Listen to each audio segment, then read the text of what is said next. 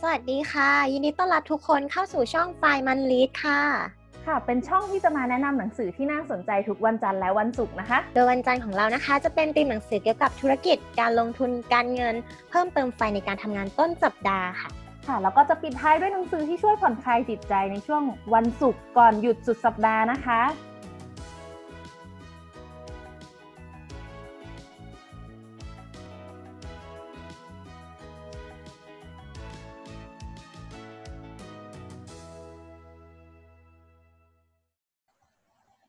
สวัสดีค่ะทุกคน ยินดีต้อนรับเข้าสู่ช่องไฟมันลีในเย็นวันศุกร์นะคะ วันนี้พิงค์เป็นยังไงบ้างคะสวัสดีค่ะ วันนี้ก็คือปวดหลังปวดหลังทำงานมาทั้งสัปดาห์ก็ต้องปวดหลังเนาะเอาวันนี้มีหนังสืออะไรมาอ่านให้หายปวดหลังไหมคะ วันนี้มี Think Again ค่ะ คิดแล้วคิดอีกของคุณอดัมแกรนอืม โอเคค่ะเคยได้ยินไหมอะเป็นยังไงจุ๊บเคยได้ยินไหม จริงเออๆต้องบอกว่าไม่เคย คือมันเป็นหนังสือแปลที่แบบว่าเหมือนจะขึ้น bestseller ไหม อันนี้คือแบบจำจำข้อมูลไม่ได้ว่าแบบชัดเจนว่าคือ bestseller ในต่างประเทศหรือว่า bestseller ในประเทศไทยอะเนาะในเวอร์ชันอังกฤษ แต่ว่าเราอะก็หยิบมาแปลเป็นของไทยก็คือตอนเนี้ยก็คือจะขึ้นชั้นหนังสือที่คุณชัชชาติอ่าน ซึ่งแปลโดยคุณวิโรจน์ ภัทรทีปกรเนาะเป็นสำนักพิมพ์วีเลิร์นมีประมาณ 420 หน้า แล้วก็อยู่ในหมวดจิตวิทยาราคาก็จะพอๆกับหน้าก็คือ 395 บาทโอ้420 หน้าเลยแสดงว่าโคตรหนา แปลว่าวันนี้ วันนี้เราจะยังไงนะคะพิงค์ก็คือเราจะแบ่งนะคะ เป็นคือหนังสือมันจะมีทั้งหมด 4 ส่วน แล้วทีเนี้ยเราก็จะแบ่ง 2 ส่วนแรกมาพูดใน part ที่ 1 และอีก 2 ส่วนหลังก็จะพูดใน part ที่ 2 นะคะ ซึ่งจะเป็นวันศุกร์หน้าค่ะ อืมแปลว่าถ้าใครฟังคลิปนี้แล้วแบบเอ้ย อยากรู้ว่าเป็นยังไงต่อต้องไม่พลาดสุกร์หน้าใช่ไหมคะพิงค์ใช่อะโอเคมาเริ่มต้นกันเลยดีกว่า ตกลงแล้วติ้งอเกนยังไงนะคะ พิงค์จุ๊บดูจากชื่อหนังสือจุ๊บคิดถึงอะไร Think Again คืออะไรเนี่ยต้องบอกว่า ไม่เคยได้ยินไม่เคยเห็นเล่มนี้มาก่อน แปลจากชื่อเลยละกัน คิดอีกครั้ง แต่คิดอะไรคิดอีกไม่ครั้ง คือหมายถึงคิดแล้วคิดอีกในความหมายเขาอะนะคือเขาอ่านแล้วเขารู้สึกว่ามันคือการคิดแล้วคิดอีก คิดใหม่กับสิ่งที่เคยคิดไปแล้วเอ่อเขาก็เลยจะชอบมีเดี๋ยวจะชอบเดี๋ยวคงมีคำศัพท์ที่หลุดออกมาอย่างเช่นเป็น reading หรือว่าคิดใหม่อะไรเงี้ย แต่จริงๆ คือ think again ที่หนังสือหมายถึงจริงๆอะคือ เป็นการคิดทบทวน ก็คือเป็นคำนิยามสั้นๆ ที่เขาพูดออกมาว่า think again คือการคิดทบทวน แต่จริง ๆ ในความเข้าใจที่เราเข้าใจตอนแรกมันก็ถูกว่าเอ่อ think again คือการคิดแล้วคิดอีกกับสิ่งที่ได้คิดไปแล้ว ก็คือนำสิ่งที่เคยคิดไปแล้วมาคิดใหม่อื้อหืออ่าทีเนี้ยงงใช่ไหมว่าแบบทำไมต้องคิดใหม่ทำไมต้องคิดทบทวนใช่ไหมงง คือมันก็จะเป็นสงสัยปะเออเป็นเป็นความสงสัยว่า คิดอะไรคิดในเรื่องที่คิดไปแล้ว แล้วเรื่องที่คิดไปแล้วก็มีหลายเรื่องต้องคิดอะไรดีนะ ใช่คือจริง ๆ อะนี่อาเกนอะมันเกิดได้กับเราในทุกช่วงช่วงเวลาของวันเลยนะ คือมันใช้ได้กับทุกเรื่องในชีวิตเพียงแต่เราอะ อาจจะไม่เคยสังเกตว่าอันเนี้ยคือเรารีติงหรือเปล่า หรือว่าแบบ เพราะว่าในวันวันหนึ่งอคนเรามันมีความคิดขึ้นมาแบบผุดในหัวแบบเป็นร้อยแปดพันเก้าอะไรตามสถิติเขาอะเนาะแล้วทีเนี้ยเราก็จะนึกไม่ออก ออ แต่อยากจะให้ลองนึกว่าสมมติว่าคนคนนึงเนี่ยคิดเรื่องหนึ่งอะคิดแล้วคิดอีก แล้วก็กลับไปคิดใหม่ ก็คือเหมือนกับว่าตัดสินใจไปแล้วนะ แต่ฉันยังลังเลว่ะเอ้ยงั้นฉันขอกลับไปคิดใหม่ในเรื่องเรื่องนั้นนะแล้วตัดสินใจใหม่แล้วก็เปลี่ยนการกระทำใหม่อะไรเงี้ย อันเนี้ยคือการติงเกมพอจะนึกภาพออกปะอืม พอเข้าใจแต่ว่าถ้ามีตัวอย่างน่าจะเห็นภาพมากขึ้น เออจริงๆอะตัวอย่างในหนังสืออะมันจะยาวมากกับการทำข้อสอบที่เขามีการศึกษาวิจัยเนี่ยแหละ คือเหมือนกับจุ๊บเคยทำข้อสอบแล้วมั่นใจคำตอบแรกแล้วไม่กลับมาแก้ไหมหรือว่าจุ๊บเป็นคนที่กลับมาแก้ตลอดเวลากลับมาแก้ทุกครั้งที่เวลาเหลืออะไรเงี้ยต้องพูดว่าแล้วแต่วิชา เช่น วิชาที่หน่วยกิจเยอะ วิชานี้ต้องคะแนนดีโอ้โหนี่ก็จะแบบทวนแล้วทวนอีกวิชาไหนเอ้ยนนี้ปล่อยชิวได้ รอบเดียวจบ เออทีเนี้ยหนังสือมันก็จะมีเคสอันเนี้ยประมาณสองสามหน้าแหละพูดถึงว่าแบบจริง ๆ แล้วการศึกษาวิจัยในคนที่ทำข้อสอบไปแล้วในแบบปรนัยอะเนาะก็คือเป็นช้อยอะถ้าเกิดว่า เราอาจจะชอบมีความเชื่อแรกว่าความความคิดแรกของเราที่ตัดสินใจกาข้อนั้นไปเนี่ยมันถูกต้องเราจะไม่เปลี่ยนใหม่ เราจะไม่เปลี่ยนมันจะไม่คิดใหม่ แต่ความจริงมันไม่เสมอไปคือ หนังสือมันอยากจะให้เราเปิดกว้างว่า มันไม่ได้เสมอไปสำหรับความคิดแรกว่ามันจะถูกต้องในช้อยช้อยนั้นที่เราเลือกเว้ยคือ เราสามารถที่จะเอะกับมันได้ว่า สิ่งที่เราตอบไปอะมันถูกไหมคือจริงๆอะคือมันไม่ใช่สิ่งตายตัวที่แบบเป็นความเชื่อจริง ๆ มันก็แค่ความเชื่อที่คนคนหนึ่งเชื่อว่า ข้อแรกที่เราคิดขึ้นมาแล้วตัดสินใจการลงไปคือถูก เออ แล้วแบบตามสถิติที่เขาคำนวณมา เอ้ยที่เขาศึกษามาคือ มันก็ไม่ได้แบบแน่นอนร้อยเปอร์เซ็นต์นะว่าคนที่แบบความคิดแรกการลงไปแล้วมันจะถูกคำตอบคำตอบเขาจะกาถูกอะ คือมันก็มีการศึกษาที่แบบเทียบกันว่าแบบคนที่กลับมาทวนใหม่เนี่ยมีโอกาสที่จะถูกมากกว่าคนที่กาแล้วไม่ไม่กลับมาคิดทบทวน อืมจริง ๆอะสมัยเราเด็กๆ เราก็แบบ เหมือนถูกสอนมาเนาะเวลาทำข้อสอบอะว่าควรจะต้องทวน แสดงว่าก็เป็นเรื่องที่ดีใช่เนาะดีติง เป็นเรื่องที่ดีแต่จุดสำคัญที่ลึกลงไปอะที่เขาตีความหมายออกมาจากเคสเนี่ยคือการที่เราเองอะตระหนักได้เว้ยว่าเราอะควรจะคิดหลาย ๆ ครั้งในการตอบคำตอบหนึ่งเพื่อที่จะให้ได้คะแนนข้อนั้นมา คือแค่เราตระหนักได้ว่าเราควรกลับมาคิดข้อที่เราไม่มั่นใจเว้ย ไม่ใช่เราปล่อยผ่านแล้วเชื่อว่าใช้ความเชื่อตัวเองว่าเฮ้ยคำตอบแรกนี่แหละถูกอะไรเงี้ยซึ่งมันจะมีปรากฏการณ์เป็นชื่อของมันเลยนะว่าแบบคนที่เชื่อในในคำตอบแรกที่ตัวเองคิดอะไรเงี้ยซึ่งแบบมันก็ไม่ได้เป็นสิ่งที่ถูกเสมอไปอะไรเงี้ยเขาก็เลยแบบบอกว่าให้เราหยุดความเชื่อนั้น แล้วก็แบบกลับตระหนักให้ได้ว่าเฮ้ยมันคือสิ่งที่เราควรจะกลับมาคิดทบทวนในข้อที่เราไม่มั่นใจนะ เพื่อที่จะได้คะแนนได้ดีขึ้นจริง ๆ อะไรเงี้ย อืมแต่จากรีติงเนี่ย บางทีข้อที่มั่นใจก็ควรทบทวนด้วยไหมนะ ก็คือก็คือมันมันมันเหมือนกับ มันวัดกันด้วยการที่บอกว่าตัดสินใจว่าเราควรที่จะ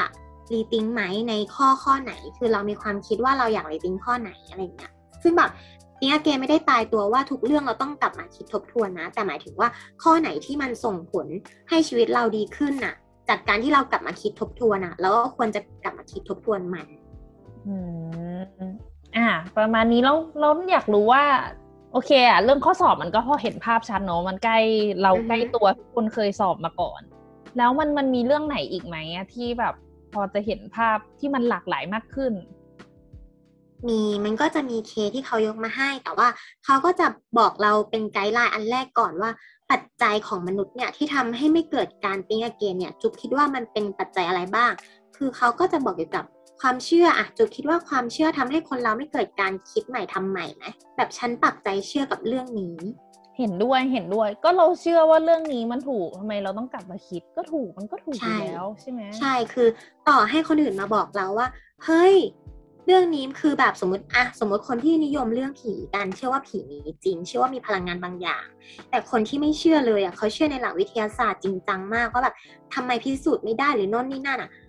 ก็จะมาลบล้างกันอะซึ่งมันก็เนี่ยความเชื่อทำให้คนกลุ่มหนึ่งไม่ได้เปลี่ยนความเชื่อไปกับคนอีกกลุ่มหนึ่งที่เชื่อถูกปะทุกคนยึดมั่นในความเชื่อตัวเอง อันนี้จะทำให้เกิดการไม่รีติ้งในคนกลุ่มนั้นแหละเพราะว่าความเชื่อเขายังคงปักใจเชื่อในสิ่งสิ่งนั้นว่า เชื่อมานานว่าผีมีจริงกับเชื่อมานานว่าเฮ้ยมันคือหลักวิทยาศาสตร์หรือเปล่า มันมีจริงหรือเปล่าอะไรทำไมไม่เกิดการพิสูจน์อะไรเงี้ยอันนี้คือความเชื่อที่ฝังลึกลงไปในจิตใต้สำนึกของคนเราว่าแบบเฮ้ยฉันเชื่อแบบนี้ฉันก็ยังเชื่อแบบนี้ต่อไป มันก็จะทำให้ไม่เกิดการรีติงขึ้นใหม่ในคนที่เชื่อเรื่องผีว่าเฮ้ยมีเรื่องมันมันมีผีจริงหรือเปล่าหรือมันพิสูจน์ได้จริงๆไหมอะไรเงี้ย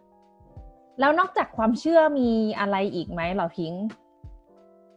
ก็จะมีสัญชาตญาณถ้าพูดสัญชาตญาณจะนึกภาพไม่ออกให้นึกถึงคนที่ประกอบอาชีพที่มันจำเป็นต้อง เหมือนสวมชุด อย่างเช่นว่าสวมบทบาทอะอย่างเช่นนักดับเพลิงอะต้องเข้าไปในกองเพลิงที่มันไหม้อยู่ในขณะที่คนอื่นวิ่งออกมา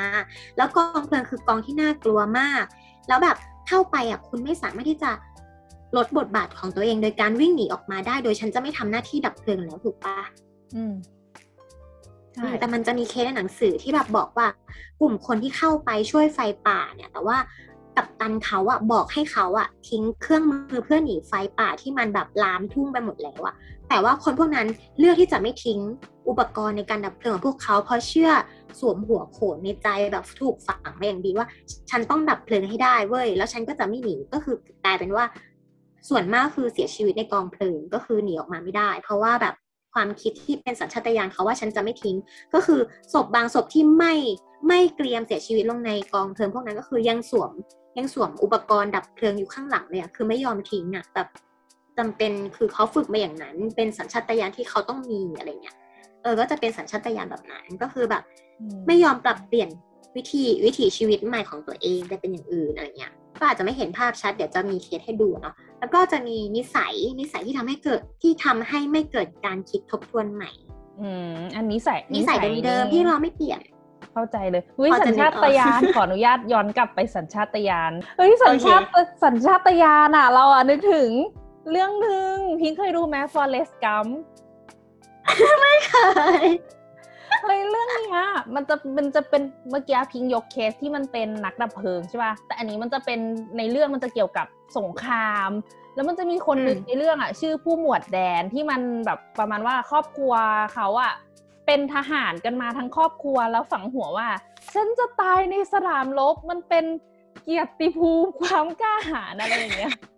เสร็จเราแล้วอะอะเป็นความเชื่อด้วยเนาะเออ มันเป็นความคิดนี้ในหัวเว้ย แล้วในเรื่องมันจะมีตอนที่แบบแย่แล้วประมาณว่าแบบแพ้อะแล้วก็แบบระเบิดลงตุ้มๆเลย แต่พอดีพระเอกของเรื่องฟอเรสอะ ช่วยชีวิตเอาไว้ ช่วยชีวิตแบบรอดนะ แต่ว่าขาขาด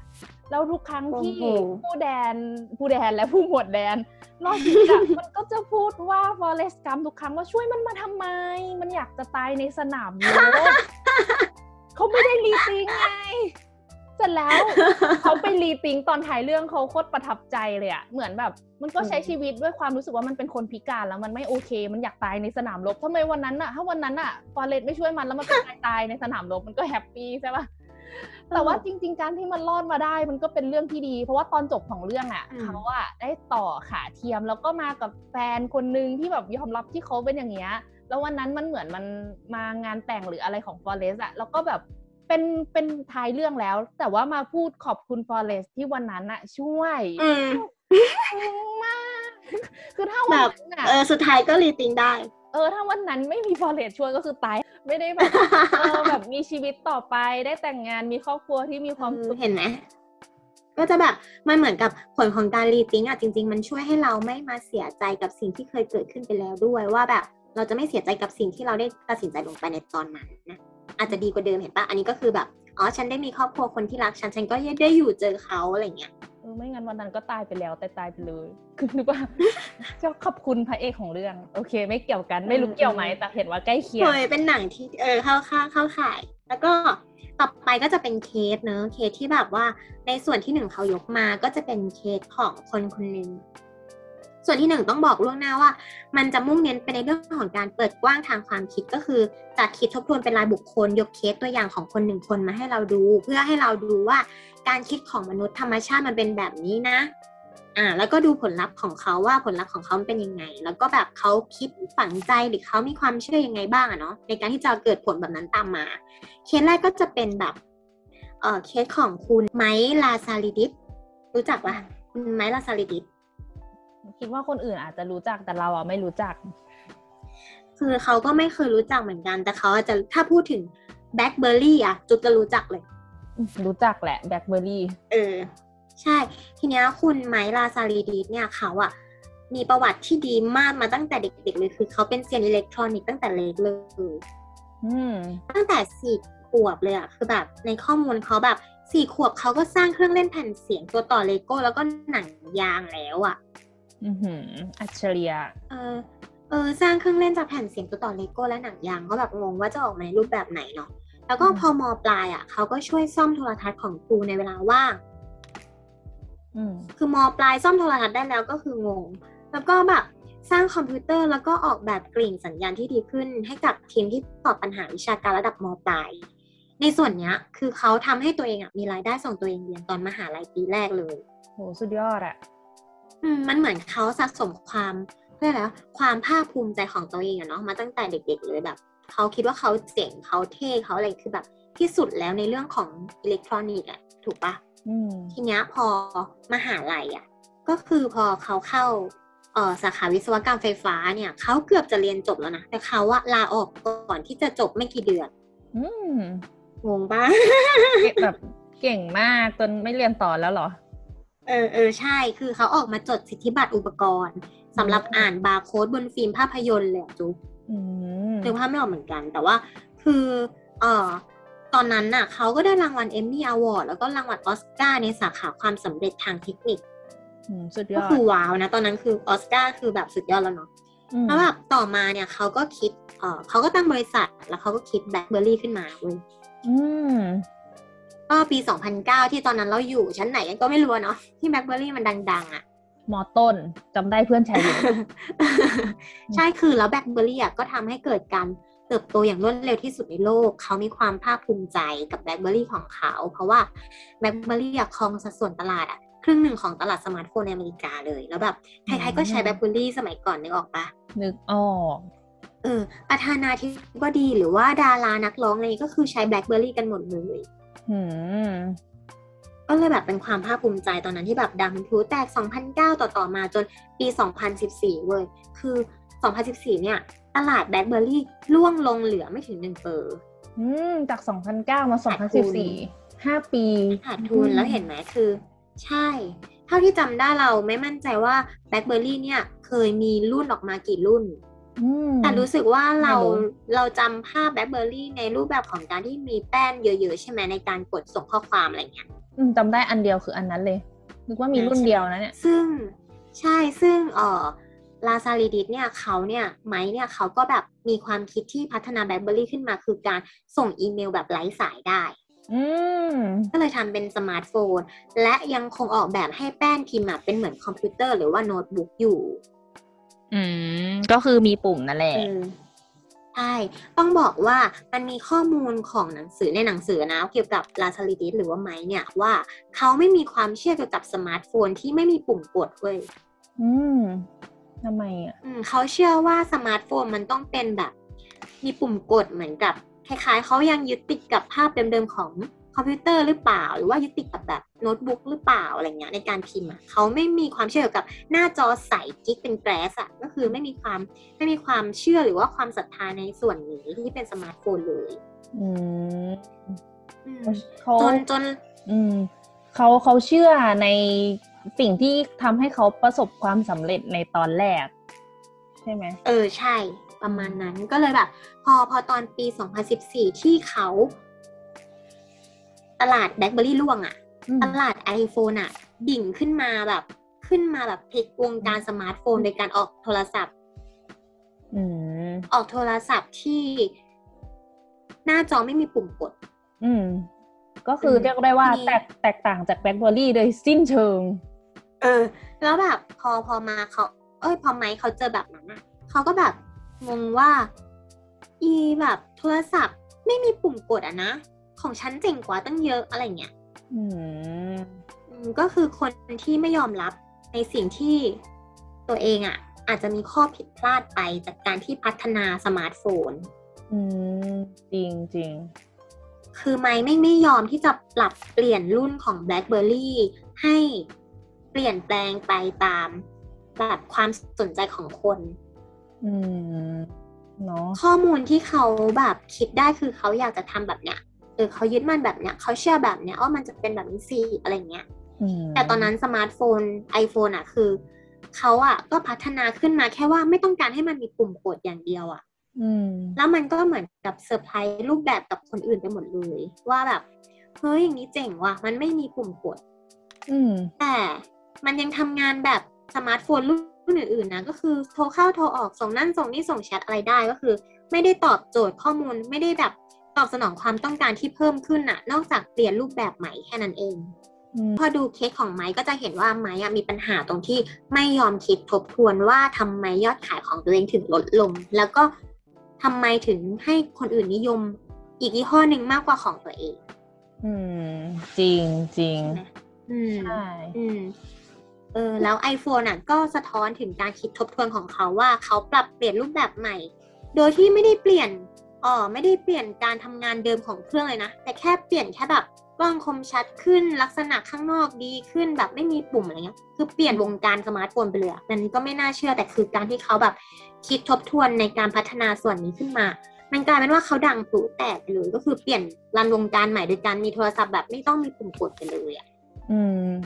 สุดยอด แต่ว่าแบบตัวไม้คนคิดแบ็คเบอรี่เองก็ยังคงยึดมั่นในความคิด อ่าอันเก่าที่เขาเคยประสบความสำเร็จมาก็เลยแบบทำให้แบล็คเบอรี่ไม่สามารถกลับมาได้เนาะใช่ไหมใช่ คือแล้วหนังสือมันก็บอกว่าจริง ๆ มันไม่ได้ขึ้นกับความต้องการของมนุษย์ที่ใช้งานนะ แต่มันเหมือนกับไปเปิดโลกเขาอะเพราะว่าคนที่อยู่ในปีปัจจุบันน่ะ เทียบกับ 25 ปีก่อนน่ะอืมความรวดเร็วในการเข้าถึงข้อมูลแล้วก็เทคโนโลยีมีความก้าวหน้าไม่เหมือนกัน อืม เหมือนเรามีสิทธิ์ที่จะฝันใช่ไหมนึกออกไหมเหมืเหอมืนอนเราเรามีสิทธิ์ที่จะฝัน อืมเออฝันว่าแบบว่าเราอยากใช้โทรศัพท์ที่ไม่มีปุ่มกดอะไรเงี้ย มีสมัยที่แบบเราเด็กๆปะเคยคิดปะที่แบบฉันอยากจิ้มจิ้มจิ้มแล้วมันก็เกิดข้อมูลอะไรเงี้ย อันเนี้ยไม่รู้คนอื่นเขาคิดไหมแต่ว่าเคยคิดว่าแบบว่าเฮ้ยมันไม่ต้องมีไม่ต้องมีแบบปุ่มกดขึ้นมาแล้วแบบฉันกดลงไปในจอใสๆแล้วฉันก็แบบได้เลยอะ อืมคือสำหรับเขาอะไม่ได้คิดนะ แต่เขาก็แค่รู้สึกว่าถ้ามันมันมีแบบเนี้ย มันก็รู้สึกมันเป็นประสบการณ์ใหม่ในการใช้โทรศัพท์ ถามว่าน่าสนไหมก็ ก็น่าสนกว่าอันที่แบบเป็นกลุ่มเหมือนเดิมอะนะ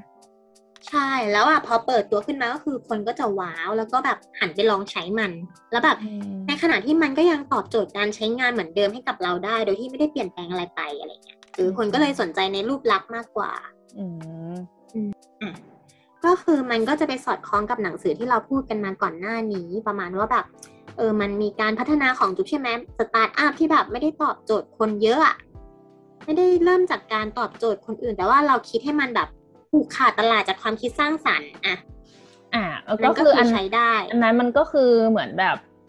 เออเรียกว่ายังไงเดียคือมันมันเป็นทีมที่พยายามคิดอะไรที่มันผูกขาดได้ แต่ไอ พยายามคิดอะไรตรงนั้นอะมันก็คือพยายามปรับตลอดเวลาเพราะมันก็สอดคล้องกับพิงตรงอืที่มว่าแบบเหมือนพยายามปรับปรุงแบบอาจจะไม่ได้ยึดมั่นจากอันเดิมอย่างเดียว แต่ว่าจะมีการแบบแก้ไขตลอดให้มันปังที่สุดในเรื่องที่เขาคิดคนวิจัยกันอะใช่ ตอนเขาอ่านดีไซน์มันก็มียกตัวอย่างคืออันนี้เขาไปเรียนนอกมาดีไซน์มันก็พูดถึงแบล็คเบอรี่เหมือนกันว่าแบบปรับเปลี่ยนตามตลาดการแบบคนเข้าถึงข้อมูลเทคโนโลยีใหม่ ๆ อะไรเงี้ยก็จะเกี่ยวข้องกับ ก่อนหน้านี้ที่เคยพูดเรื่องดีไซน์ thinking ไป แต่ว่ามันเป็นเรื่องกับแบบเทคโนโลยีสมัยใหม่ที่มีความก้าวหน้าเนาะแบบมีการดีไซน์ใหม่ ๆ เกิดขึ้นอะไรทำนองเนี้ยอือืมมพวกนี้รู้สึกว่ามันก็จะเชื่อมโยงกันหมดเลย อืมอืมอะทีเนี้ยจากที่พิงค์เล่ามาเนาะทั้งแบบเรื่องการที่เรารู้จักคิดทบทวน ทั้งเคสในเรื่องการทำข้อสอบหรือว่าเรื่องการเอ่อคิดค้น เอ่อเทคโนโลยีที่เคยประสบความสำเร็จ แล้วก็เชื่อมั่นในอันเดิมไม่ได้ปรับตัว แล้วก็ตามไม่ทันเนี่ยทำให้รู้สึกว่าเออมันใช้ได้ได้หลากหลายกว้างมาก แต่ทีเนี้ยสมมติว่าเราฟังแล้วเราอยากเอาไปปรับใช้อะเราเราควรจะไปเริ่มจากตรงไหนดีกับชีวิตเรา มันก็ดูใช้ได้หมดเลยเนาะไปเริ่มใช้กับตรงไหนใช่ดี คือจริง ๆเราคงไม่ได้มานั่งพิจารณาหรอกว่าวันเนี้ยเราได้คิดทบทวนเรื่องอะไรไปแล้วบ้างจริงปะอืม มันเยอะอืมากมแต่จริงๆใช่เราแบบ การคิดทบทวนคือหรือการติ้งอเกนเนี่ยมันก็เขียนเอาไว้ชัดเจนว่าแบบ การที่เราจะคิดใหม่กับเรื่องเรื่องนั้นได้ เราต้องเกิดความเอ๊ะเอ๊ะเมื่อกี้ฉันตัดสินใจเลือกอันนี้ไปอะ ฉันอะคิดถูกปะวะเนี่ยคิดกลับไปคิดใหม่อายกตัวอย่างอย่างเช่นว่าแบบ เราอยากจะเปลี่ยน อยากจะเปลี่ยนห้องครัวใหม่ ใช่ไหมแล้วเราก็จะออกแบบว่า ฉันจะออกแบบโทนสีเขียวนะ แต่ว่าพอฉันเริ่มจะสั่งทำแล้วอะ อีกสามวันต่อมาฉันเอ๊ะ หรือว่าฉันจะเปลี่ยนเป็นโทนสีชมพูอะอะไรเงี้ยอืมมันจะเกิดการตั้งข้อ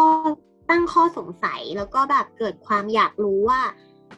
ใช่หรือเปล่ากับสิ่งที่คิดว่าตัดสินใจไปแล้วแล้วมันถูกไหม หรือว่ามันจะดีกับชีวิตฉันจริงๆไหมอะไรเงี้ย อันนี้คือเราตระหนักได้เองในอันนี้ในส่วนที่เราตระหนักได้เอง คือเราจะคิดสงสัยเองแล้วเราก็จะ เอ๊ะกับมัน พอเอ๊ะปุ๊บเราจะกลับไปคิดใหม่ในเรื่องนั้นที่เราเอ๊ะอืมยากตรงเอ๊ะเนี่ยแหละอืมเอ๊ะเราจะไปใช่เอ๊ะตรงไหนใช่ใช่เออ แต่ถ้าเราไม่เอ๊ะได้เองก็จะเกิดจากการที่เราโดนคนอื่นมาเอ๊ะกับเราอืมสมมุติว่าเรามีความเห็นยกตัวอย่างง่ายๆสมมติเรามีความเห็นกับกองกลางกองเนี้ย แล้วเราอะ มีความเห็นในด้านซ้ายซ้ายจ๋าไปเลย แล้วอีกคนอะคือมีความเห็นทางด้านขวาจ๋าก็คือสมมติว่ายกตัวอย่างเคสกรณีแบบ ในประเทศที่นิยมกฎหมายการทำแท้งให้ถูกกฎหมายเออมันก็จะมีคนที่แบบเห็นต่อศีลธรรมนู่นนี่นั่นบลาบลาก็จะมีเหตุผลในส่วนของเขาว่าเขาไม่อยากให้มีการทำแท้งอย่างถูกกฎหมายใช่ไหมแต่อีกคนนึงเขาอยากให้มีการทำแท้งอย่างถูกกฎหมาย เพราะเขาก็เห็นประโยชน์ด้านหนึ่งอืมทีเนี้ย พอไอ้สองคนเนี้ยเขามาคุยกันอะคนที่มีความคิด ว่าการทำแท้งควรมีให้ถูกกฎหมายอะเขาก็ต้องมาคุยกันก็จะโดนอีกคนนึงเนี่ย feedback กลับมาว่าทำไมคุณไม่คิดแบบฉันล่ะ คุณไม่สงสัยหรอว่าทำไมคุณแบบคิดแบบนี้มันถูกไหมโอเคคือแบบคุณไม่คิดว่าแบบนี้มันจะเป็นผลเสียกับอย่างนี้หรออะไรเงี้ยคือเหมือนกับ เราจะโดนคนอื่น feedback กลับมาแทนว่าให้เราเอ๊ะว่าเราจะเอ๊ะกับสิ่งที่เขาให้ความเห็นของเขามาไหมอะมันเอาเหตุผลมาสู้กันว่า ทำไมเธอถึงคิดแบบนี้ล่ะ เธอคิดว่ามันดีจริง ๆ ใช่ไหม แล้วถ้าเกิดว่าคนที่สมมติเราเป็นคนรับสารมา เราเกิดการเอะอันนั้นจะเกิดการรีติงแต่ถ้าเราไม่เกิดการเอะมันก็จะเกิดปัจจัยต่างๆ ที่เราพูดมาก่อนหน้านี้ว่า มันไม่ทำให้เกิดการรีติงขึ้นในคนคนนั้น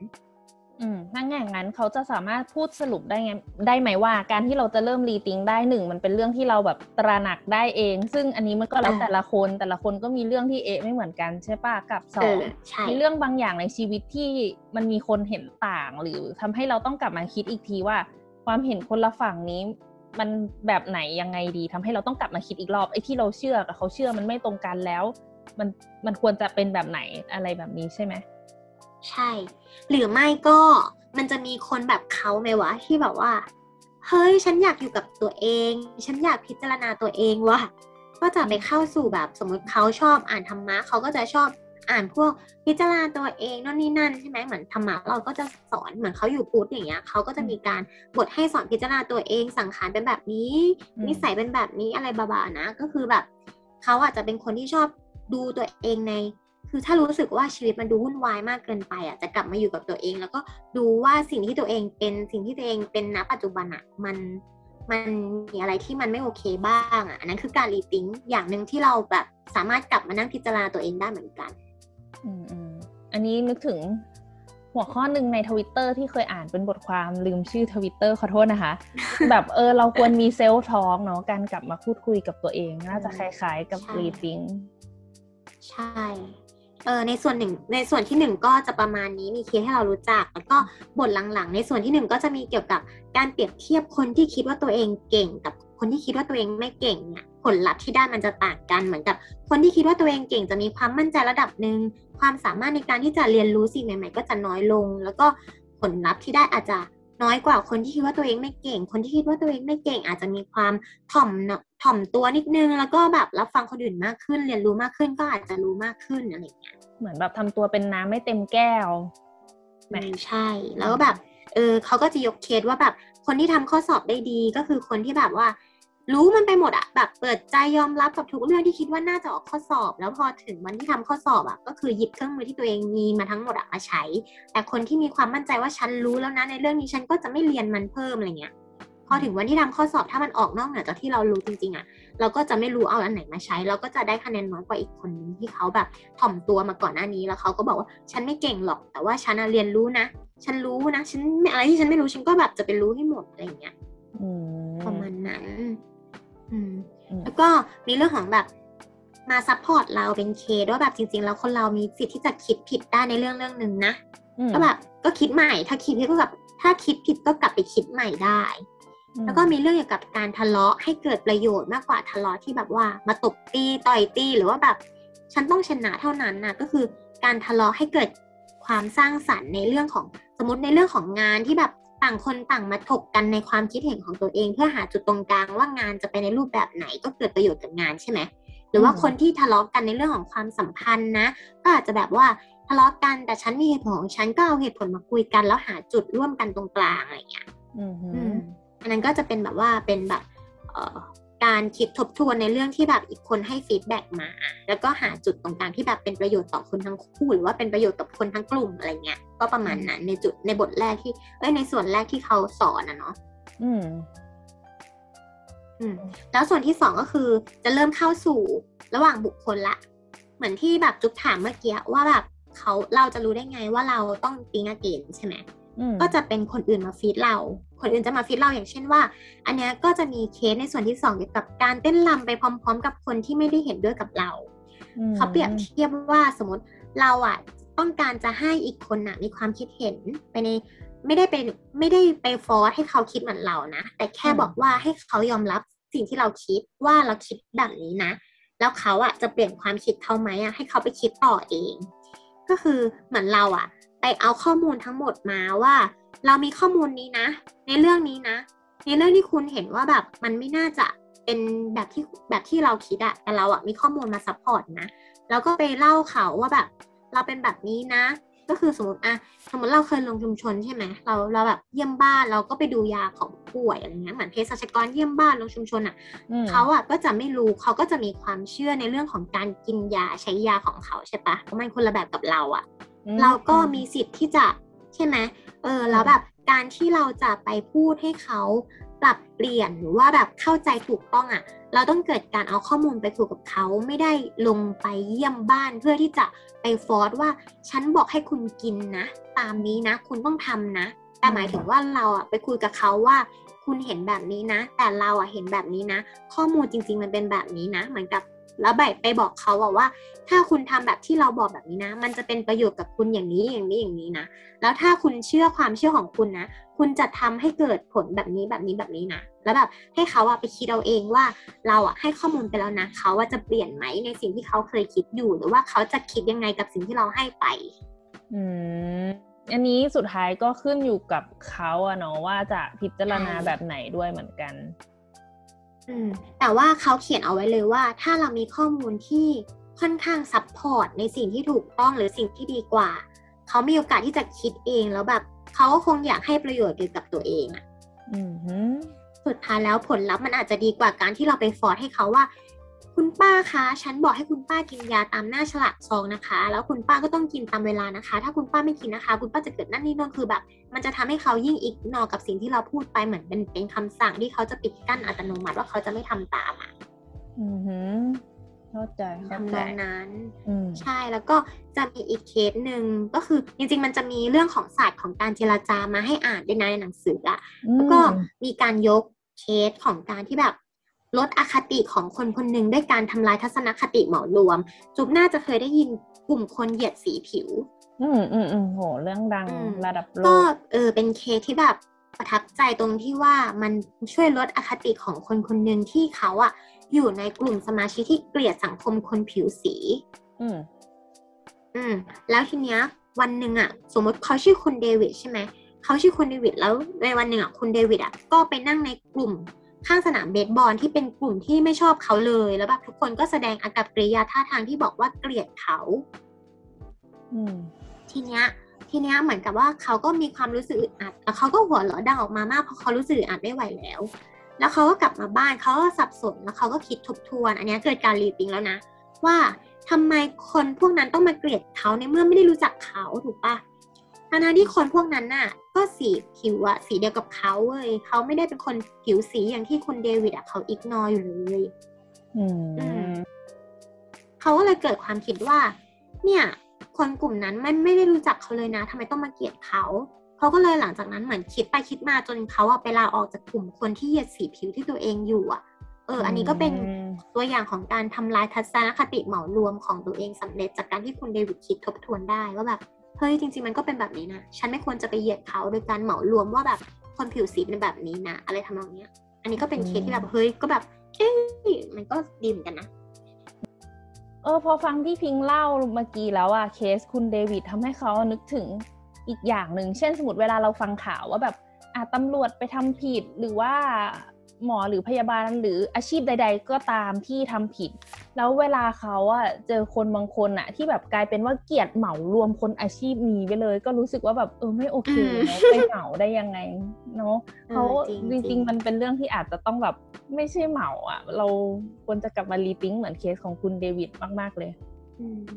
ใช่เขารู้สึกว่าบางคนก็แบบอาจจะตั้งใจทำงานหนักมากในอาชีพที่ตัวเองทำอยู่แล้วแบบ สุดท้ายก็โดนเหมารวมแหละ มันก็มีแหละ เหมือนปลาปลาเน่าตัวเดียวเหม็นทั้งคลองใช่ไอ้สองส่วนแรกก็จะประมาณนี้ที่เล่าวันนี้ก็คือจะแบบเออส่วนแรกก็จะทำให้เรารู้จักว่าจริง ๆ แล้วเราคนอื่นหรือว่ามนุษย์เราส่วนใหญ่ก็คือ ไม่ใช่ส่วนใหญ่ โดยธรรมชาติแล้วมีความเชื่อ มีความยึดติดในความเชื่อนิสัยสัญชาตญาณของตัวเองแบบไหน แล้วแบบแบบไหนที่เราควรที่จะรีติงใหม่ หรือว่าการรีติงคืออะไร เอ้ยการติงอเกนคืออะไรเห็นไหมติรีติงแหละ แล้วก็บทที่สองก็คือจะมีการยกเคสให้ดูมากขึ้นว่าสมมติเราเข้าไปอยู่ร่วมกับคนอื่นที่เป็นระหว่างบุคคล แล้วเราจะมีเอ่อจะมีการโน้มน้าวยังไงให้เขาแบบยอมรับฟังความคิดของเรา โดยที่เขาไม่ยึดติดกับความยึดเดิมที่เขามี โดยให้เขาเกิดการคิดทบทวน เพื่อที่จะชั่งใจระหว่างความคิดเห็นในสองความคิดเห็นที่เราฟีดไปอะไรอย่างเงี้ยก็คงประมาณนี้ เดี๋ยวขออนุญาตสรุปจากที่พิงค์พูดอีกทีหนึ่งนะ ก็คือวันนี้เหมือนเราก็ได้รู้ว่า โอเค rethink think again เนี่ยคืออะไร แล้วก็เราไปใช้ส่วนใหญ่ก็จะเป็นเคสที่แบบใช้กับเรื่องของตัวเอง ว่าแบบเออเราควรจะปรับเปลี่ยนความเชื่อความคิดของตัวเองตรงไหนอะเนาะเขารู้สึกว่าการ rethink เนี่ยเหมือนกับอันนึงมากเลยอะทุกคนเคยได้ยินไหมวงจร PDCA ที่มันจะเป็นแบบ plan do check action แล้วก็ทำวนไปจนกว่าจะดีขึ้น ก็เหมือนกับการที่เราเออเชื่อเออหรือทำอะไรบางอย่าง เราก็ควรที่จะหมั่นกลับมาทบทวนว่า เราเชื่อและทำไปแบบนั้นมันดีจริงหรือเปล่าแล้วเอามาปรับปรุงตลอดเวลาไหมอืมแล้วเหมือนดีไซน์ thinking วันก่อน เออเหมือนออกแบบทำไม่ดีก็ทำใหม่เออเออเออเออสุดท้ายมันก็คือแบบ เออก็ก็ทำสิก็ทำไปไม่ดีก็แค่ทำใหม่ ล้มเหลวล้มลุกคลุกคลานเดี๋ยวก็ลุกขึ้นมาใหม่ ใช่ไหมใช่แต่ว่าอาทิตย์หน้าเดี๋ยวเราจะมารอฟังพาร์ทที่สองเป็นเรื่องแนวแบบไม่ใช่เรื่องของตัวเองอย่างเดียวแหละ จะเป็นการแบบสื่อสารกับคนอื่น จะไปไปอยู่กับเขายังไงจะไปให้เขา think again กับเราได้ยังไงใช่ไหมใช่ เดี๋ยวมาดูกันวันศุกร์หน้านะคะ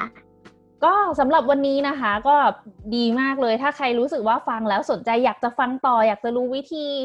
พูดยังไงกับคนอื่นให้เขา think again ไปกับเรานะคะ ก็อย่าลืมติดตามชมกันในสัปดาห์หน้าวันศุกร์หน้านะคะ part สองทับสองสำหรับวันนี้พิงกับจุ๊บแจงก็ต้องบอกลาคุณผู้ฟังไปแล้วนะคะ ขอให้ได้ผ่อนคลายกับวันศุกร์และตื่นมาสดใสในเช้าวันใหม่นะคะบ๊ายบายค่ะบ๊ายบายค่ะ หากเพื่อนๆ ชอบหนังสือที่เราแนะนำนะคะ ฝากกดไลค์ กด Subscribe และกดกระดิ่งแจ้งเตือนได้เลยค่ะ นอกจากนี้ทุกคนยังสามารถติดตามพวกเราได้ที่ Twitter f i n e m a n r e a d และ Discord f i n e m a n r e a d มีลิงก์อยู่ที่ด้านล่างเลยนะคะ ขอบคุณที่ติดตามค่ะ